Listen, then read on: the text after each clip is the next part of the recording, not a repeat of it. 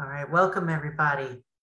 It's great to see all of your shining faces, uh, both in person and static uh, faces uh, as your as your backgrounds. Uh, my name is Angela Pancella. I'm here uh, on behalf of the U2 conference, uh, here with Garden Tart Hillary and Garden Tart Jenny.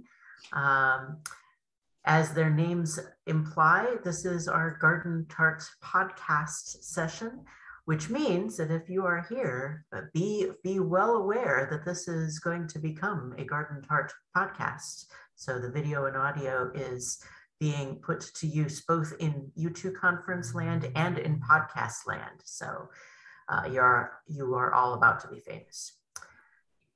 Hillary, almost. yes, almost famous. Yes. Almost famous. yes, yes. We try. We try. Uh, Hillary and Jenny, they have been bestest friends for almost 30 years. Their favorite thing to do, their, yeah, as a matter of fact, I wonder if something about that 30 year time span has something to do with the subject at hand, but that is, that, that remains to be seen. Let's not get ahead of ourselves. Their favorite thing to do is to talk U2. So they decided to start a podcast, Kissing Lips and Breaking Hearts with the Garden Tarts. You can hang out with them weekly as they talk about albums, tours, and various U2 related adventures, among other things. We're so glad to have them live today for the U2 conference. Take it away. Thank you, Angela. Yeah, thanks. Thanks for being here to help us along. Hey, everyone. Hey, Jenny. Hey, Hillary. Fancy seeing you here. I know. What are the odds? Always. Where are you? I, I like your. I'm um. I, am in this little place called Hansa Studio in Berlin. As am I. I oh, what a coincidence! No, there you are. Our pretty little logo. Awesome. Well, real quick, we'll introduce ourselves. I'm Jenny. And um, Hillary, I'm in Cleveland, Ohio. Hillary's in Hampton Roads, Virginia. Yep. And we are so excited that you're coming to join us. More people are coming in. That's awesome. First, some little fun facts. Just so you know, for this next hour and all eternity, we embrace inclusion, irreverence, and cursing. Everything's on the table. Uh, our, all our episodes are marked explicit bring it on. if you want to learn more about us, you can go to thegardentarts.com for more info. And you can also find our U2-ish podcast on your favorite podcast streaming platform and on the social medias. So come see us. Yes, please. Yeah. Um, here's how this is going to work today. We have several quick fire questions and several long form questions after each round of questions, we're going to do a shot. So it's in our best interest to get through as many questions as we can before our hour is up. Yeah. And feel free to show your faces if you can, if you feel comfortable. We kind of want this to be the pub session of the conference. So yeah. come on, no matter what you're drinking, whether you got your water or our special Achtung Baby Guinness, or your other beverage of choice. Do you have your beverage already, Jenny? I got a pour one. Should we demonstrate this?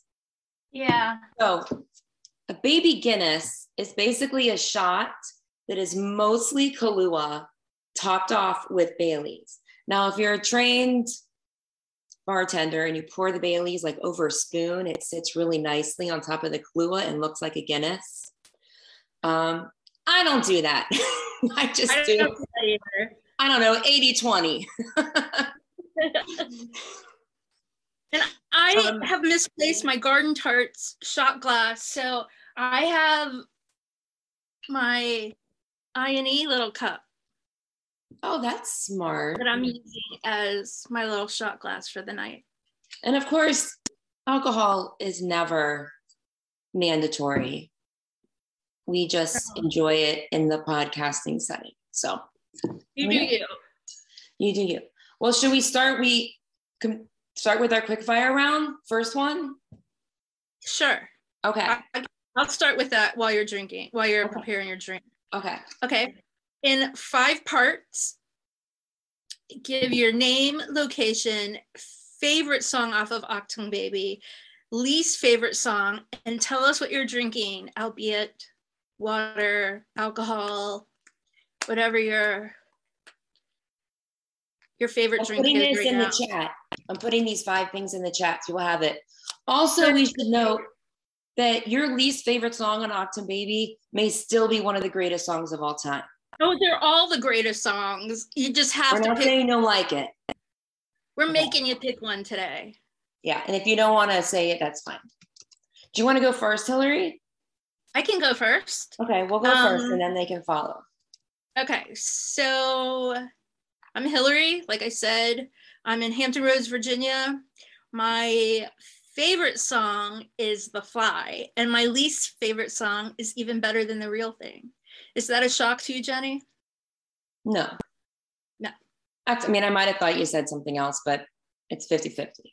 Yeah, and um, I'm drinking a baby, an Achtung Baby Guinness shot. See, mine's all blended. Little ruby. Mine, mine's blended too. So I'll go. And then y'all just chime in. And whoever's screen lights up is who's talking, okay? I'm Jenny. I'm in Cleveland, Ohio. My favorite song on Achtung Baby today is So Cruel. And my least favorite song today and most days is Mysterious Ways. And I'm also drinking an Achtung Baby Guinness. Mart, you're not going to talk? Are you at work? Mart is from Dublin. Acrobat's his favorite. One is his least favorite. And all the pints he is drinking. So, Gerda, your favorite is so so cruel, and your favorite is the fly. That's my guess. Yeah. Mart- It works for everybody. and she's drinking cola. Cola, perfect. Anyone else want to chime in? Um, my name is Megan Click. I'm from Sioux City, Iowa. Uh, my favorite song is Acrobat. My least favorite is Who's Gonna Ride Your Wild Horses, and I'm drinking cold brew coffee. Sweet. nice to meet you, Megan. Yeah, nice to meet you. Yeah, I've followed you guys for probably about a year now. It's really been fun listening to you. Oh, thank thank you. you. Thank you, Megan. Anyone else? Hello, ladies. Hey, Hi, Sherry. I'm Sherry. I'm from uh, originally the Boston area. Now I'm outside of Philly. My favorite is the fly. My least favorite is one. I'm drinking out of one of your cups. Some diet Pepsi because Yay, somebody's got to thank be the you. designated driver tonight. So cheers to everybody. Thank you. Cheers. Sherry hosted our session last year, which we were very grateful for.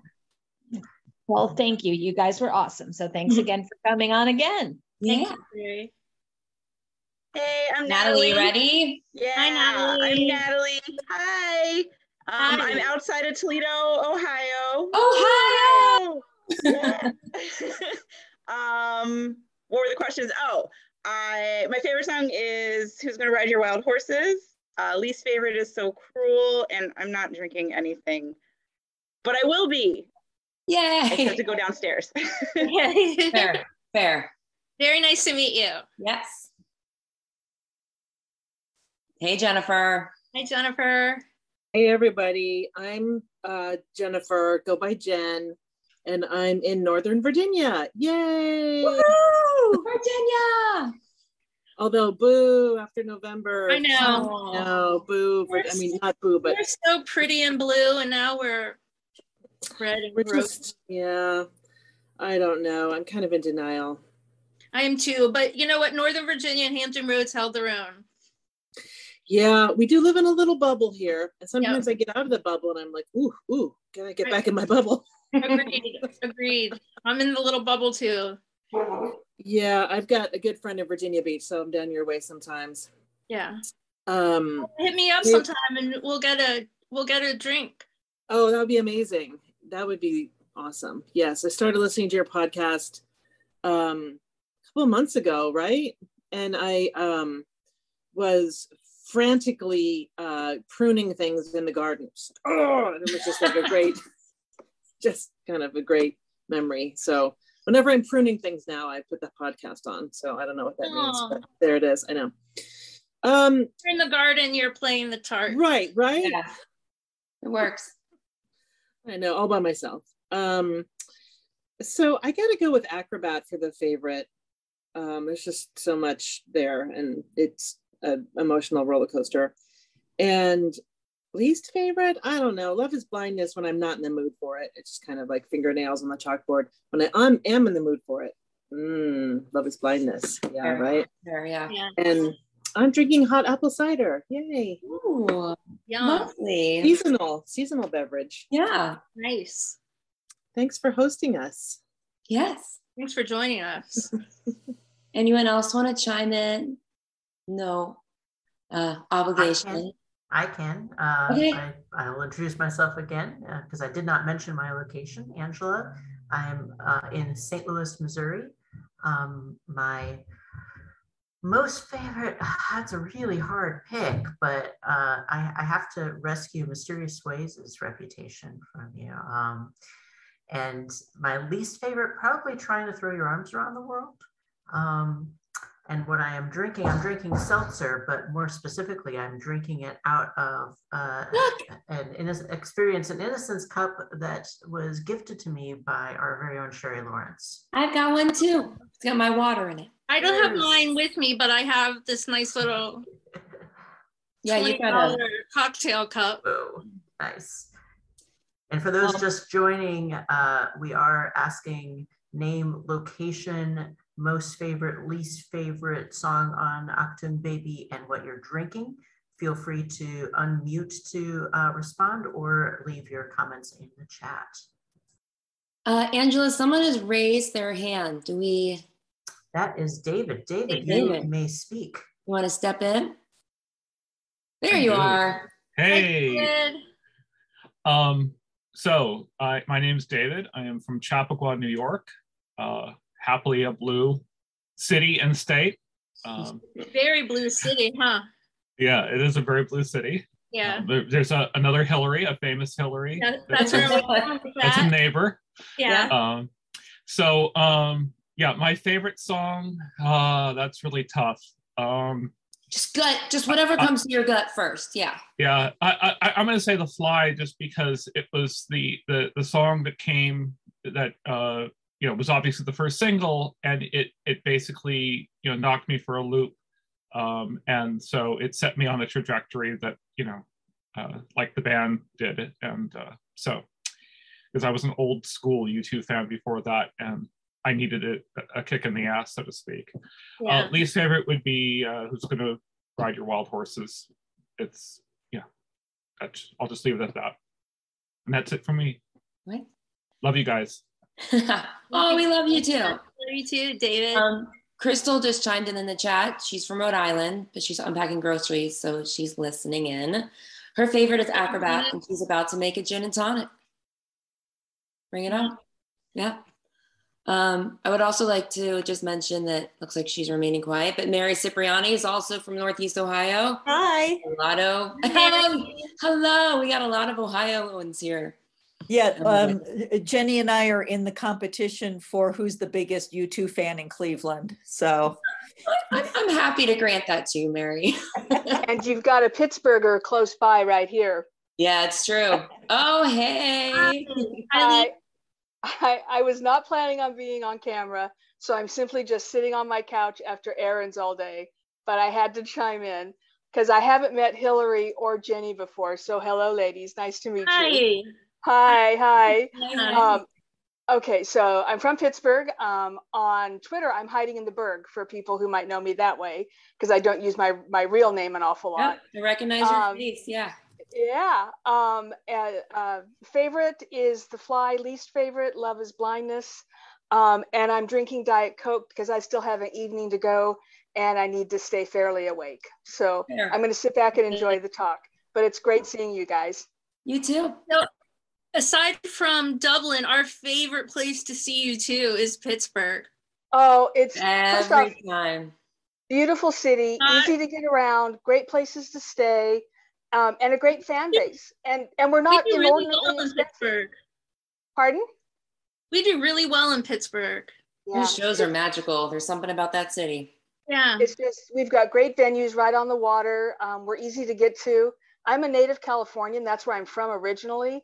And I absolutely love Pittsburgh. I just, I'm, I'm so happy here. So, um, and I live with uh, Gard- Gardener Bob, who's also my baker and my houseboy. Um, so yeah, it's really happy here. Um, enjoy the conference. He's somewhere behind me right now. He's going to walk on camera in a minute. Um, but yeah, I, I, enjoy the conferences. We've been to all of them that we could. The only one we didn't go to was Australia.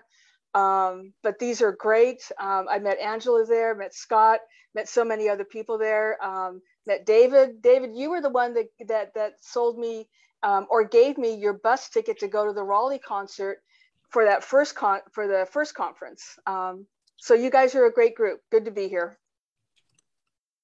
Thanks for being Great. here. Yeah. There's Mart. Are you you're not at work anymore, Mart? He's on mute. He's you're muted. It's all good. Okay. How you doing? Hey, hey, hey, hello, hello, Mart. Nice to meet you. Hey, how are you? Hey, great to be here. Um, no, I'm I'm literally just through the door from work, so um, I just Dublin Acrobat one, Dublin points, all of them. Does that answer all the questions? Sure. It does. It does. um, Avril just messaged in. I actually was chatting with her earlier today. She is homesick, so she wants to. That is my cat rolling a marble across the floor. I'm sorry if you hear that. Um, she's just listening because she doesn't feel so great. But what she says, her favorite song. Oh man, I narrowed it down to four the other day, but I guess I'll say Acrobat. And she's also in Ireland. So feel better. Mommy, I know you love Ohio, but we gotta move on. Does anyone else want to chime in? Then it's time for us. Time. Okay. Cheers. Cheers. Sláinte, Sláinte. if you're choosing. Okay. Long form question, but at the same time, we, we, we got a little time crunch here, right? Yeah. And this is so pertinent, as you'll understand. Is there a song on Achtung Baby that has saved and or changed your life? I can start that. Yeah, we can start. Um, I would have to say, I mean, every all of them, but I really would have to say one because I just had this moment. I think it was the first anniversary of 9-11 and I had a new job and they had a moment of silence on the radio and I was with my new coworker and after the moment of silence they went into one and it just kind of shook me like I felt like this is my song and my moment like the whole world is sharing this moment with me and I don't know it just kind of changed me like I just decided at that moment just to change like I chopped my hair off. I lost weight. I got new friends. I started going to the gym. It was just like a one day, just all of a sudden, it just kind of hit me. And I kind of think about that when I think about one a lot of the time. It's just, just a meaningful thing. So I guess it kind of changed my life a little bit. Just that one time listening to it. It's not my favorite song. Be- beautiful, but not my favorite song. But it did have. I did have a moment with one um, in 2002. How about you, Jenny? Um, well, I'm going to give two really short answers because I feel like they both they they can't. One of them can't be denied. Um, one is the big one because that's the song that a friend told me to listen to when the album came out. I had not owned. I heard U2 on the radio, but I'd never purchased an album before. So them telling me to buy the album to listen to one was just the change the entire trajectory of my life. Would not be here. Would not know Hillary none of these things.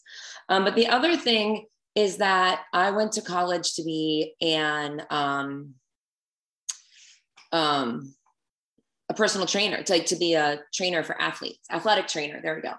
And um, I took an elective with for creative writing. I have no idea why. I did not enjoy writing, but I did this short story that used. I was very honest and open about this. No cheating that used the lyrics to so cruel and some of the story that I interpreted behind um, Mystery Girl to create this story with like um, some of the speaking parts were lines from So Cruel, and like my teacher went that shit. He's like, I don't care where you find your muse, you need to keep writing. And I did. I became an English major with a, a um, focus in creative writing. Now I'm a personal trainer 25 years later, but um, it completely changed my trajectory there. I had no idea. Um, the song that changed my life recently actually was Acrobat. Um, I've always loved the song. Don't get me wrong, but when they performed it, I remember it was during the epidemic. I mean, during the pandemic, when we were kind of stuck in our house, and I was kind of really connecting to all the YouTube videos. And I remember watching the Berlin show. And at the time, I had kind of gone through a really, really awful struggle spiritually. Um, I had left the Catholic Church. I wasn't even sure I wanted to remain in any church. And for some reason, it was almost um, cathartic. Um, I found myself deeply connected to Acrobat. I just written the night before this super dark, almost nihilistic writing that I'd read my husband about how I was feeling about my faith and life in general. And I had this like I danced like a mad woman. It was a, almost if someone saw me, they would have thought I was crazy. I was spinning, I was whirling, I was crying, and I just remember so much release from that moment. Um, singing along to Acrobat, Bono singing it as MacPhisto, me seeing my darkness and being able to actually conceptualize it and wrestle. And I really could say that things were different after that moment. I felt so much lighter and I felt so much more at peace after letting myself really losing myself in that performance. So Acrobat is my favorite song. It kind of was before, but it is really now because of that moment. That's amazing. Thank you for sharing that with us. I'm uh I have chills. That's amazing. Absolutely chills. And you know, I always say the the boys show up in the strangest ways when you least expect it and you need them the most. You don't know it till it happens. So thank you, Megan. Thank you. Yeah. I could use a moment like that. I gotta I gotta figure out how to get in that. Maybe maybe I'll listen to Acrobat. Just a moment. Just maybe i I'll, I'll listen to Acrobat. I'll give it a whirl when uh when we're done with this tonight. Yeah. It is a favorite of so many of ours, I've noticed. Oh, I, I love it. Absolutely. And live. had that as favorite, even though it was never a radio single. It was hardly played live except for 2018. Right. And yet it was on the top of so many of ours, of our list, which I find interesting. A song that barely has been played live. It's powerful. It's a powerful right. song, uh, even just on the record. So, who's anyone else? You coming, Jen? A song on Achtung Baby that uh, that saved or changed your life? Um, I can say something. Okay. Um, I don't know if it's going to be as meaningful as what everybody else said. Um, but I thought, uh, I guess after college, because this came out, I was a junior in college um, and took a senior trip to Europe to visit my aunt who's living in the Netherlands. And I thought, I'll just go to Zoo Station. That's what I'll do. So got on a train and went went to Berlin and just again all by myself was like I'm in Zoo Station taking pictures. Before I mean before we had phones to take pictures and selfies and stuff. But then I thought I could just do this for all the U2 songs. I'll just go to all the places and take pictures and just be be in my own little happiness of being in the U2 bubble. And I guess previously I had gone to, um, we'd gone rock climbing in Joshua Tree. I'm also from California. I forget who said they were from California.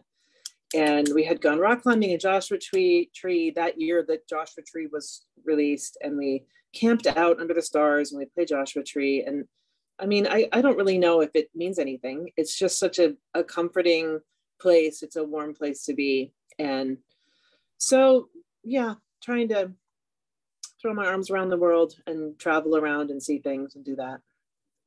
My cat. Um, it's totally meaningful, Jennifer. First of all, I've been the Joshua. Tree. Sorry about my cat. First of all, when they say that the national park system here in America it was the greatest idea we ever had, I'm a national park junkie, and totally. to experience the land as it is supposed to be, and to be able to sleep on it and under those skies is life changing. And to be able to tie that to a band and music you're so passionate about feels pretty life changing to me. And I love that you're traveling to cities. That's amazing and places. That's so cool. It's really cool. Is, is Hillary talking? She's she's talking to someone in her house. it's oh no, you're muted. You're okay. Okay, no, no. Okay, so this is a very telling thing though. That's totally off topic, and I, I'm I hate to embarrass anyone, but I am a massive fan of Jeopardy. It is so nice to meet you, Verlinda. I totally knew who you were the second you popped on the screen. Like, are you kidding oh me? Oh my god! Yeah, Jeopardy champ. oh my god! I'm freaking out right now. Like, my I am obsessed with Jeopardy, and like anyone that's been on Jeopardy, at least in the past, I don't know, 10 years, I know you. well, you know what really freaks me out is here in Memphis, after the show had aired, and I was walking to Kroger, a grocery store, shorts, a t-shirt, a mask. You know, you wouldn't have known me, and somebody that yelled across the parking lot, "It's a Jeopardy lady!" I'm like, "How do you freaking know that?" Oh my gosh! Like I, I, you know, I Jeopardy in my house is like the most sacred thing. Like that's Oh my God. so nice to meet you. I cannot wait to tell my parents. it's the same for me. I, I, I grew up with it. And when I, I saw that a Facebook friend we with Linda was, I was like, wow, I'm friends with someone on Jeopardy. I know, right? right? Oh my gosh, I really can't wait to tell my parents. I'm sorry to totally take this off, but so nice to meet you, Rolinda. oh. oh, you're muted. Thank you. I may be a Jeopardy champ, but I can't unmute. Thank you. hey, we all got a little something, something here, something there. Anderson Cooper. yes, John. I, I just, I, I think we should ignore him. and I mean that with love.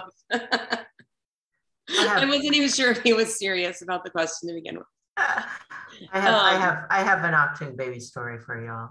Okay, um, back on track. I'm sorry. I had to. I had to. this is the whole point of this, though, right? Right. This is what we do. We we can't stay on topic very long. this is one of my favorite U2 stories, uh, but I've never gotten to say it on a U2 podcast, so I gotta say it here. I got my friend Stephanie into U2 through Zoo TV, through Mysterious Ways. And she not only fell for U2, but she fell for belly dancing. So when U2 announced their Elevation tour, uh, she and I signed up for belly dancing lessons. And we said it was, you know, just in case Bono wants to pull you up on stage to dance for Mysterious Ways. And so, just in case uh, Bono wanted to pull her up for, on stage, uh, we choreographed a routine. And just in case he wanted to pull her up on stage, uh, we got there super early for the Chicago show. She she dressed in a belly dancing outfit. I had a I had a sign that said she can belly dance, which she thought was overkill because she was in a belly dancing outfit. and um, yeah, Bono decided to pull her up on stage. Uh, I was like, this has to go there. It was where it was, was it was, was her it was in Chicago, May 12th, 2001. She uh, was her very first U2 show. Um, and it was it was so incredible. I uh, we were on such a high afterward uh, at, at work. Somebody said to me, when you when you decide to do something that's kind of that's kind of wild that things happen so it was very funny because the reviewer of the show because she she danced and then there was a performance uh, they pulled up this guy to uh, play piano for stay which was just the most gorgeous thing oh imaginable um, and the reviewer the next day uh, thought that they were uh, the, the, that there were we were plants in the audience. You know, it was just too perfect. These two performances, they said they thought it was all staged, and I was like, oh yeah, Crystal, yeah, she, she Crystal was at that show. It was an awesome show. But uh, yeah, I wanted to say to that reviewer, well, it was planned, but not by you two. you weren't at that show, Hillary, were you? No, I um I, I was in there. in Chicago for vertigo I mean for elevation.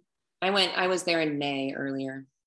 Yeah. Note to self, learn to belly dance. You got it, eh? Crystal was at that Chicago show. Sweet. Crystal is the first U2 fan I ever met in person. Oh, yeah. that's fun. I love that. I can't wait till we all get together in person again. Can't wait. Would anyone else like um, to share? Quick, quick chiming in on the Chicago uh, uh, show story. That was my third Chicago, uh, third U2 show ever. Uh, my first two had been in Montreal in May. That was the year that I um, got um, into U2. Oh, hold on, wait a minute. Chicago, we're talking two, 2005, right? No, 2001. Okay, so that 2001 is when I got, okay, I got my years mixed up. 2001 is when I became a fan. My sister took me to the Montreal and we went to two shows. Um, I was at, um, I'll still tell my story.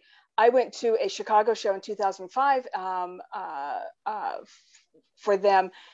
I was standing in the grocery store shopping. My sister in San Francisco called me and said, Do you want to go see the U2 show in Chicago? My friend has a ticket. Southwest had just started to fly between Pittsburgh and uh, Chicago for $59, uh, $49 round, uh, one way.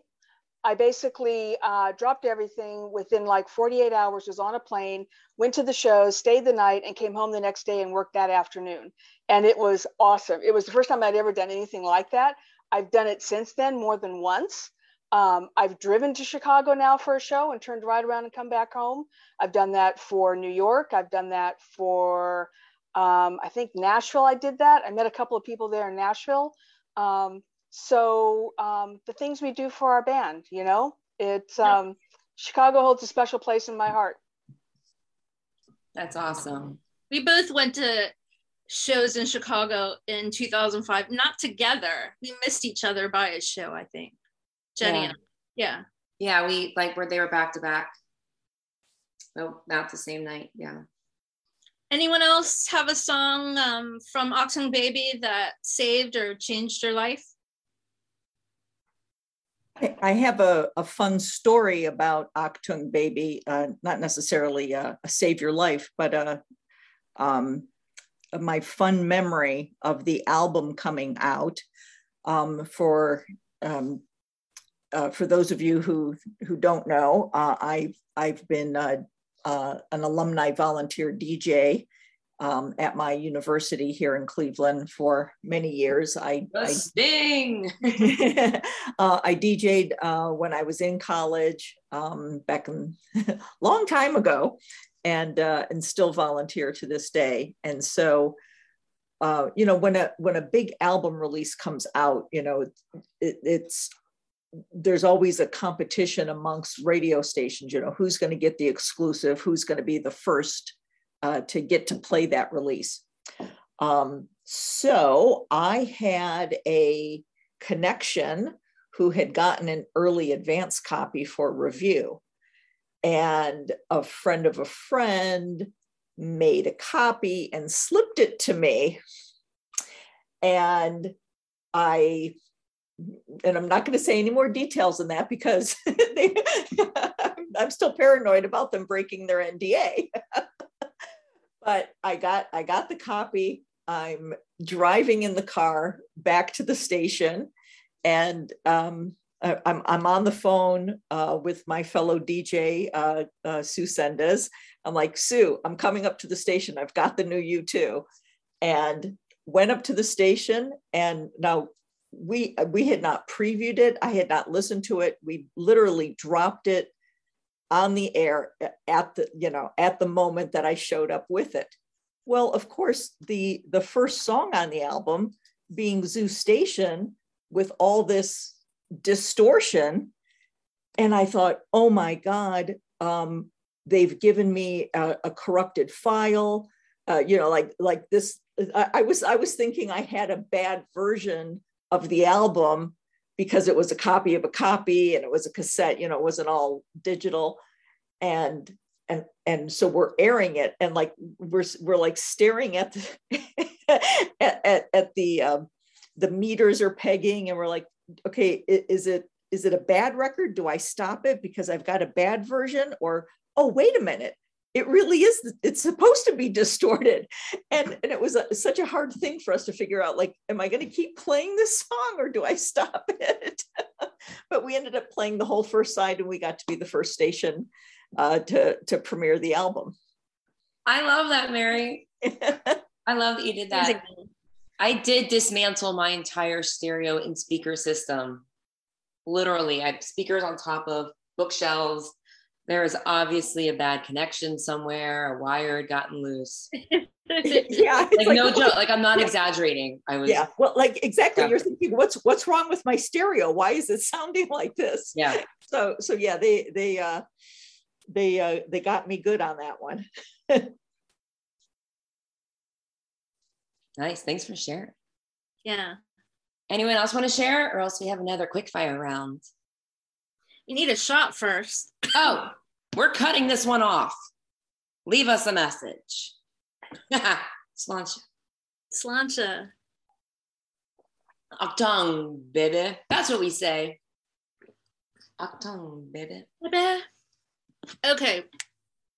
So our next quick fire, just quick fire because we got more shots to do. Um, where were you in your life when you first heard Achtung Baby? I was a senior in high school. I don't think I need to say anything else, but that's where you want to be when a big album like that comes out. I was a sophomore in high school and I was literally sitting at my desk in my bedroom waiting to do getting ready to do homework. Anyone else? Come on, come on. Soph, soph, sophomore in high school, and uh, I was uh, listening to my brother's copy. He was a member of one of those fan clubs where you get the free C- free CDs, and then they send you stuff, and he forgot to send that one back. Yeah. So yep. it be, it became mine. Thirty-one um, years old. Oh, go ahead. No, no. Go on, Eileen. I, I just started drama school, so it, it was a great album to start drama school with. Oh, absolutely. A lot I was of going noise. to say, the, the year that my sister took me to my first U2 concert, I was 31 years old. She would have been 28. She was a longtime fan. Um, I heard, I know that's when I heard Achtung Baby for the first time because after we went to the shows, I went out and bought all the albums. I was so I was so clueless as to who U2 was before I met her in Montreal. She had to send. I said, "I'll go to the show with you. This is great. We'd never traveled before together. We weren't particularly close at the time." Um, I said, "You have to send me a mixtape." I didn't effing know any who they were. I didn't know the song, so I'm hearing the songs, and there's like, "Oh, okay, a lot of the stuff is familiar." Okay, I, I've I've heard this song before. That's theirs. That's theirs um, uh, desire knocked me off my seat was crazy after the show is over i asked elise um, i said what was the song about the gold ring? Um, and that was all i wanted you. I'd never heard that. Um, but getting back to Achtung baby i mean i went out and bought everything then. So that's the that's when i first heard it. Very cool. I was a freshman in college. Um, Achtung Baby was one of the albums. I bought them by how I found them, except for Pop and War, which I bought immediately after seeing Pop Mart. I picked up the rest of the albums kind of when I found them in a used music store. So I remember finding um, October Next because I found it on tape uh, for about two dollars, and then I think I found um, Zooropa, and then I found a a a five dollar version of Achtung Baby used. So I was a very poor freshman in college, and I got the whole collection, tape or CD, based on what I could find at that time at the store. I think I got all the albums by I think spring of my freshman year. Nice. I have been married, y'all are making me feel really old. I've been married 12 years when this came out, and it was the next step in exposing my husband Daryl to my favorite band. I said, just listen and just listen. And because he was a classical music guy, so, uh, but he did it he listened and um, he actually went with me to a show. So woo! Nice. Nice. Yeah, Jen. Um, I was in my uh, 19, I remember this very clearly. I was in my 1992 Toyota Corolla driving back from work and the fly came on and I I had some kind of reaction like oh like you're shaking um, is this U2? Is this U2? That sounds like Bono, but that doesn't sound like you too. I had to pull over because it's dangerous to drive in that situation and got home and I was like, what? Because I mean, it's how do you, and then how do you follow up with that? I mean, how do you hear it again if you don't have, if you don't have the single, if you don't own the physical, you know, it's 1991. So and then trying to tell my boyfriend like oh this and he's like oh that's not U2 that doesn't sound right because i was describing the song and you know that's where i was in my little uh, on the side of the road listening to the fly my goodness yeah those are not safe driving conditions no and then not be able to follow it up with a re-listen that that no. feels very traumatic and I guess but, going going finding the album, buying it, and whatever, and then you know getting to the song. This is the song. I told you it was on here. I, I don't know if Sherry's on on, but I think my story is the same as Sherry's. That it was 120 minutes on MTV. That there was a big premiere for The Fly, and um, I stayed up. You know, basically, I, I tended to watch 120 minutes anyway, but I think it was only one hour, the 1 a.m uh, segment, so they already played an hour. And I remember watching it and thinking that the band had gone mad. Um, I definitely, you know, heard, you know, some Manchester aspect to, to it, the noise, and you know, I. But I think visually, I think I was more struck, even though than musically, just because of the stark black and white video. And uh, but it ended up you know, it was uh, life saving in that respect of a record. Just took a little bit of time to to get to it. I appear to have been summoned. Thanks, David. Yeah. I'm outside helping my husband put up friggin' Christmas lights. Um, but uh, um, actually, my story is a little bit different because being a member of the propaganda community back in the day, and I had about a hundred different pen pals on uh, on the grapevine. I basically spent all of my supermarket uh, uh, earnings as I worked as a cashier on postage, sending stuff to people all around the world. And suddenly, it was the middle of summer before the album came out. Package mysteriously arrived uh, in my mailbox uh, didn't say who it was from, which was weird because it had international uh, stuff on it, but it was the stolen tapes. I actually had three cassettes of all of the stuff that had gotten stolen from the studio. I'm like, I hope these aren't originals because I didn't do it. Uh, as I'm in the middle of, of my little nook in uh, Connecticut, where I lived at the time. So I kind of had a little preview of what it was sounding like. I'm like, holy crap, this thing is awesome. So it it it made me curious to see what was going to end up ma- making it onto the final record.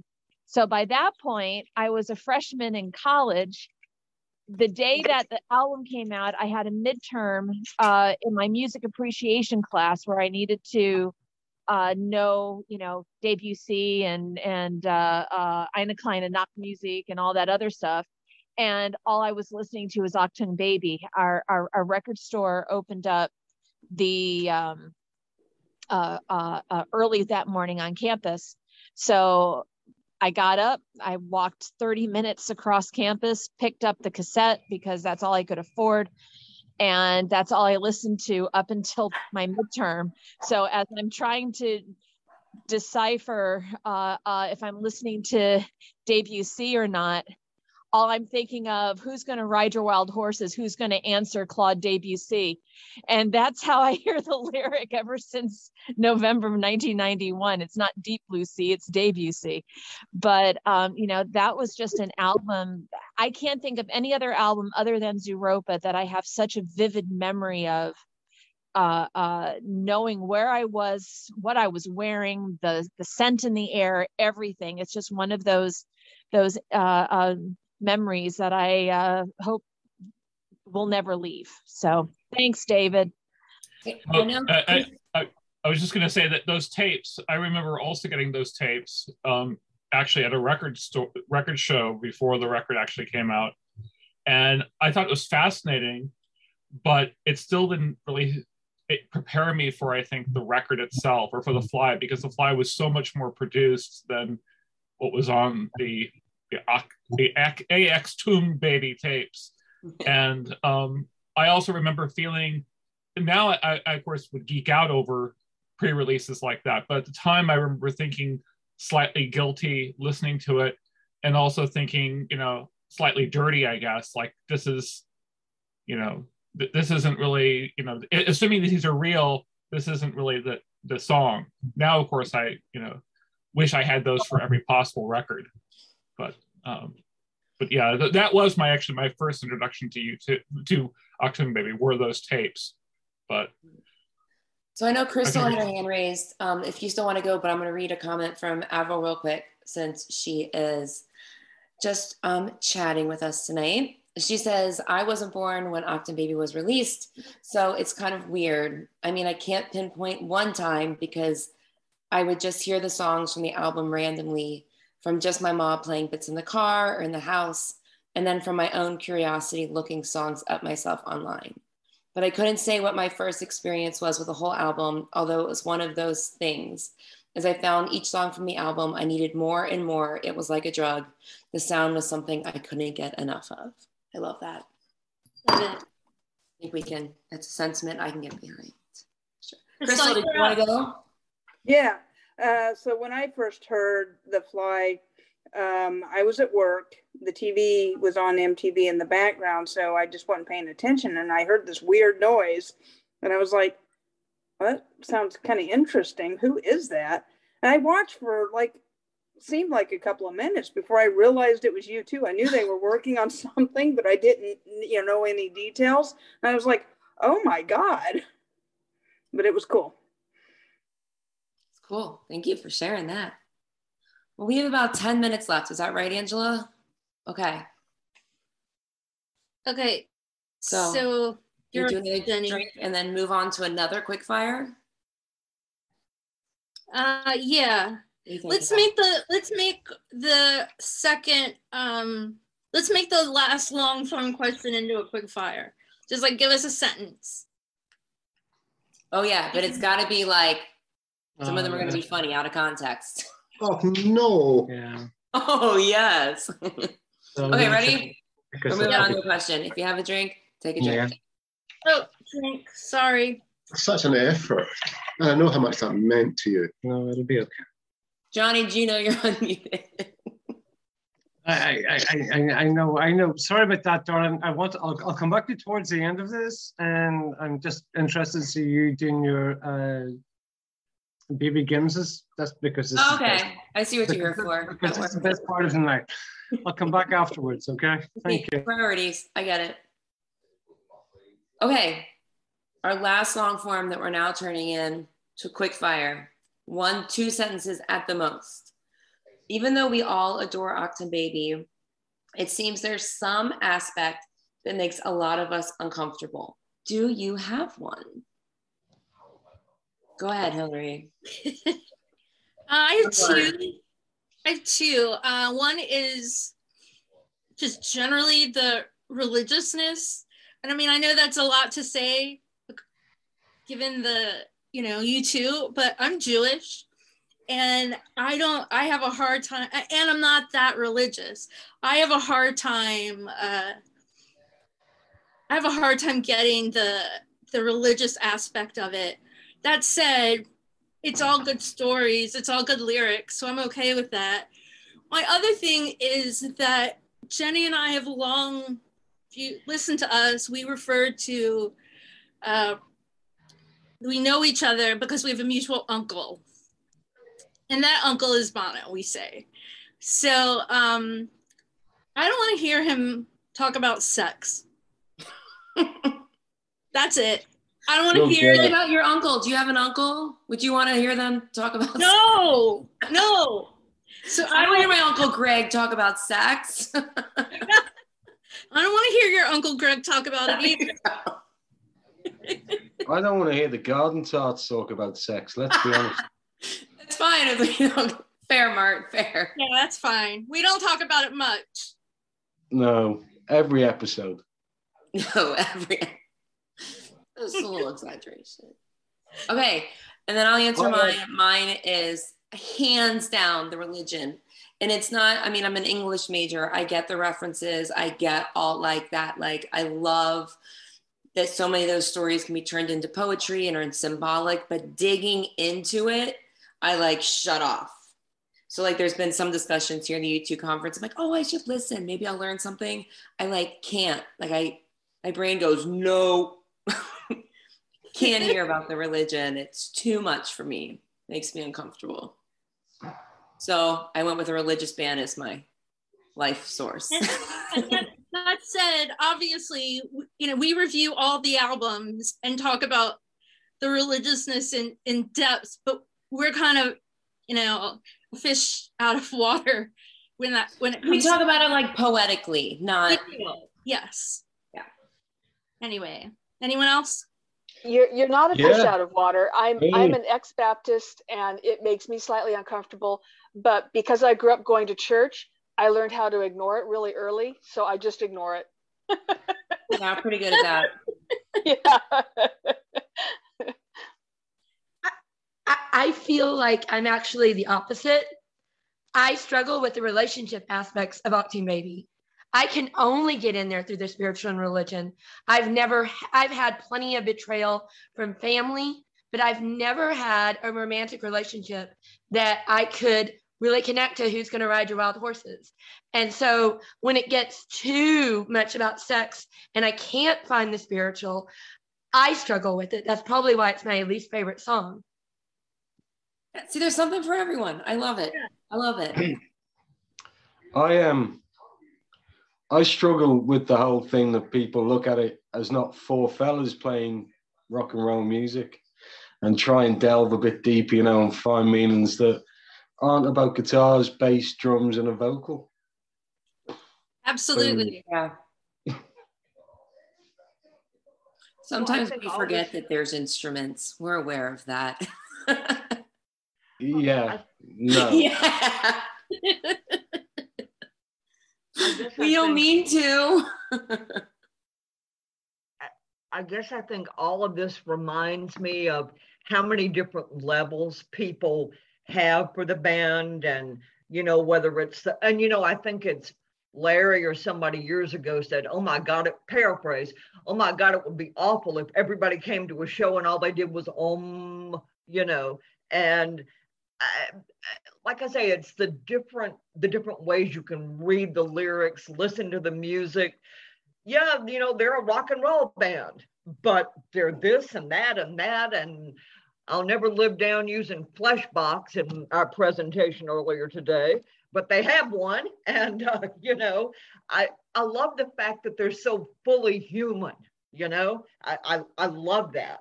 So that's my two cents worth. And back on mute.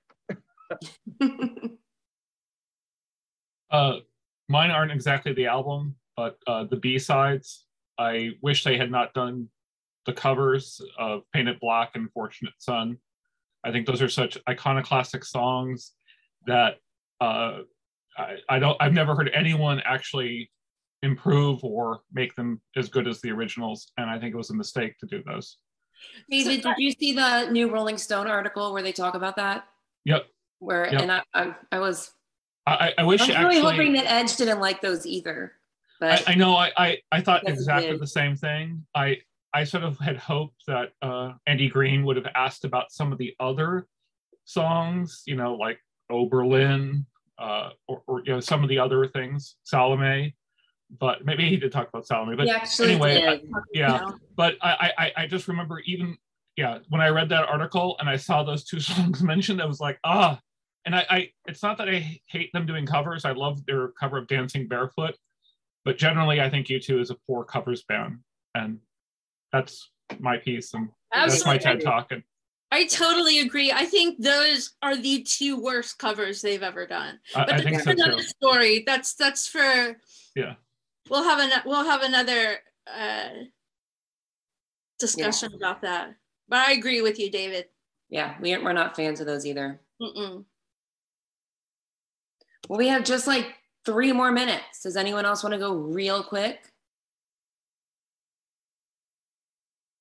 That's okay. Oh, wait. Here's another. Oh, another thing from Avril. She said, Yeah, as someone growing up in Ireland, I can say I tend to shy away from the religious side too, because there's too much religion going on here as it is. Man, that's a great point about them being fully human. I like that. Matt Nathanson talked about that today in his session. That was a great session. If y'all didn't go, look for the recording. It was really great. Lots of cursing. I really embraced that. I do have a question though Yeah. about that. I have noticed a almost like I don't, and I know we are all divided on this on religion. And as a believer, I've always wondered, like U2 have always, they've never really shied away from it. Hey, spirituality is a huge part of what we do, and so is the flesh. Um, but is the religiosity kind of a push pull thing? Does religiosity give the band a lyrical and musical depth that maybe they wouldn't have without the religion, even if you aren't a believer? I'm just curious from a believer side of the point of view. Yeah, I mean, I don't know. It's um I mean, as a singer, if if you don't believe what you're singing in, then what's the point? Well, And plenty of singers can do that. Bono But- just yeah, Bono can't, but that's like that's the pull. Right. Is that he fucking cares. And the band they fucking care about what they're playing and what they're putting out. And I like that drew me in before I knew what any of the songs meant. I was hooked before Yeah. I knew any of that stuff.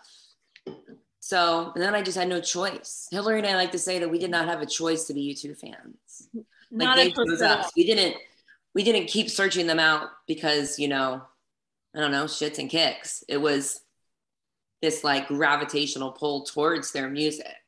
So that was just undeniable.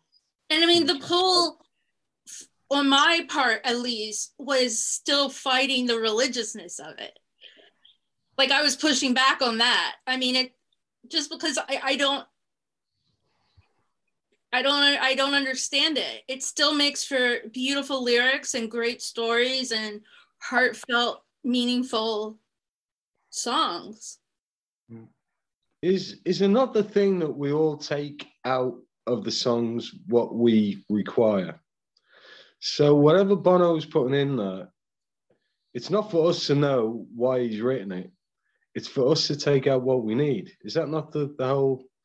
So whether you find a religious meaning or a sentiment or you know political view, it's not.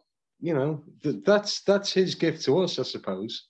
Um, we can take what we want, as opposed to trying to find the meaning that he specifically said himself when he's written it. You know, is Yeah. that not? Hundred percent. And the band I'll says go now. themselves that once they put the songs out there, they're ours. Right. And also, I mean, how many times has Bono changed what he says a song is about? So, I mean, it's what you want it to be, not what, you know. Right. I agree with that. Mark, that was that was right on. Awesome. Well, do we have anything else anyone wants to say or questions or anything before we have to yes I, I, I, do. I would love to say we thing um, yeah johnny. Hi johnny. Jenny jenny jenny and hillary um, um, what a beautiful podcast you have and thank you for that. It's very thank insightful you. and it's very great. And you. what it is you know and I was, I was listening to you in the last year or so and especially during covid and stuff and i think hillary you had a bit of covid I had COVID. Yeah. How are you now, darling? I'm okay. I'm not hundred percent, um, but I'm probably like ninety percent back to normal. I still have some issues, um, but sure, it sucks. But I, I'm in good health now.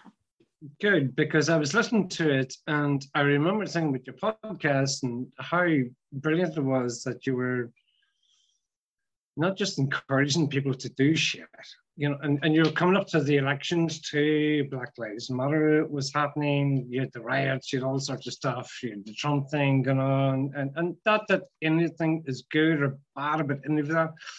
The fact was that you were really putting some really interesting stuff out there to sort of say, "Go get shit done." And I want to thank you for that. You know, because we're over here on the Europe side, and we're sort of looking at you as going like, "What are you doing?" So thank you, thank you so much. Anyway, here's what the point is. Here's the question: Achtung baby has arrived. You end up in Ireland. You're drinking baby shorts, uh, you know, which is like, what do you call that stuff? Kahlua? Bailey's. Bailey's, Kahlua, something. You're getting absolutely off your tits in the bar in Ireland. And I'm thinking, why are you doing why are you doing that? Why are you doing that? Why are you absolutely doing that? Why are you sitting in the bar in Ireland going, wow, let's just get nuts and uh, drink some baby. Why not just drink Guinness and champagne? Guinness and champagne. Drink oh, we do that too. We did that too. We do a lot of that. did that too. Black, black velvet. You're so fucking nuts. This is untrue. But however, I have something embarrassing to say. I know, I know, we're running out of time. running out of time. I'll say this very quickly. I got a press pass for you to pop in uh, Dublin, and there I am in Gray's. Uh, is it Grayson Road, right? Grayson Road, right? Grayson Road. I'm right there. And Bono walks six foot in front of me, and I have a big posh camera because I pretended to be a, press photographer. And there I am in the front line, pushing the button, and he's looking at me. And he, I remember he looked at me and say, "If you want to take the fucking shot, you need to take it now." And I, I was pressed shot on the on the um, the camera type thing and it just didn't work. And he was looking at me as if to say, You're such a letdown. And I remember, I remember thinking to myself, well, you know, whatever. I got the press pass. I got the, I got in for free, whatever. So that's my embarrassment. And people were sharing things among you tonight, but mine was like, well, your fucking camera shutter didn't even fucking click, did it? there you go there you go. These things happen. And by the way, the next night, you know, uh, well, not the next night, but during that night, I woke up my girlfriend at about three, four o'clock in the morning in one of the Drury Lane Hotel in Dublin, whatever. And I said to her, um, Princess Diana's dead. That sort of thing had just happened. Do you know what I mean? That time of year. So there you go, ladies. There you go. Ladies at hearts. Thank you for what you do. I shall let you go. And thank you stop? for listening to us and yeah. Thank you everyone. This was so much fun. So much fun. So, so appreciate keep... you. And we appreciate you. And there's more sessions tomorrow, Angela, or no, yeah. we have one more session tonight. And, and then, then, that's it. And then that's it. But of course, people can continue to hang out in Discord. Yeah. Um, and uh, feel free to do that and keep your eyes on uh, the u2conference.com website for future events. I am sure you'll be hearing from us soon. Um, one more time, everyone, uh, round of applause, please, for Garden Tart Hillary and Garden Tart Jenny. Thank you. Thank you. Thank you all for being here. And come, um, come find us online. Reach out to us because we're Yeah. very, so much. um, very personal, Yeah. personable. Find us on social media, the underscore garden tarts everywhere. We love to chat. Thank you guys. I'm going to check out the uh, blog or the uh, podcast. Definitely. Yeah, please do. Thank you. Thanks so much. Bye bye, Yeah. everyone. Bye. Love you Hi, everyone. thank. Bye, Bye. Tamara. Bye, Thanks, Chris. guys. Bye, Avril. Bye, Miles.